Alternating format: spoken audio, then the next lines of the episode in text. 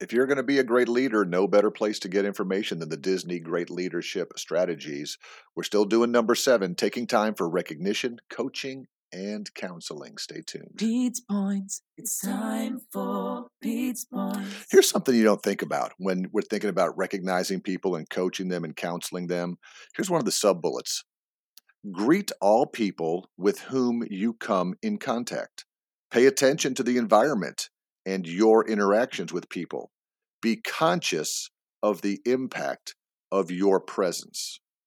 Here's what I think he means. Uh, uh, our executive vice president, when I worked there, Lee Cockrell, wrote a whole bunch of these um, as part of the great leadership strategies.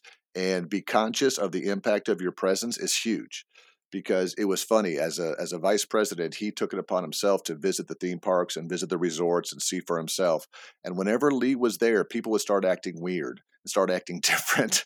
And you know and all of a sudden poor performers become good performers. And all of a sudden so you know lee walks by and goes man that employee's great. And you're like they're only acting that way because because you're here. But i also like to greet all people with who you come in contact with. Again, if you're going to coach somebody and counsel them, you have to at least recognize them as another human being and talk with them as a person and also pay attention to the environment you know and, and, what's going on at the time? Is there is there something bad happening? Has the power gone out? And so you walk in and you're like man this place is disheveled. These people don't know what's going on. They're running around like chickens with their heads cut off. Well did you realize that just a few moments ago the power went down or the power came back up or six people called in sick? So you have to be aware of all these things you know, he also mentions to make a point of remembering a person's name and saying thank you as you talk to each person, as you, you know, manage by walking around. So, again, in order to take time for recognition, coaching, and counseling, you've got to be out in your area.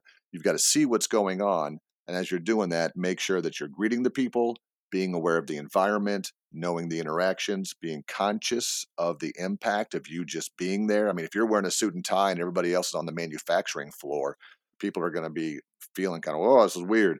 And also using people's names and saying thank you. That's powerful stuff. Powerful stuff, y'all. We got some more tips on great leadership strategy seven tomorrow.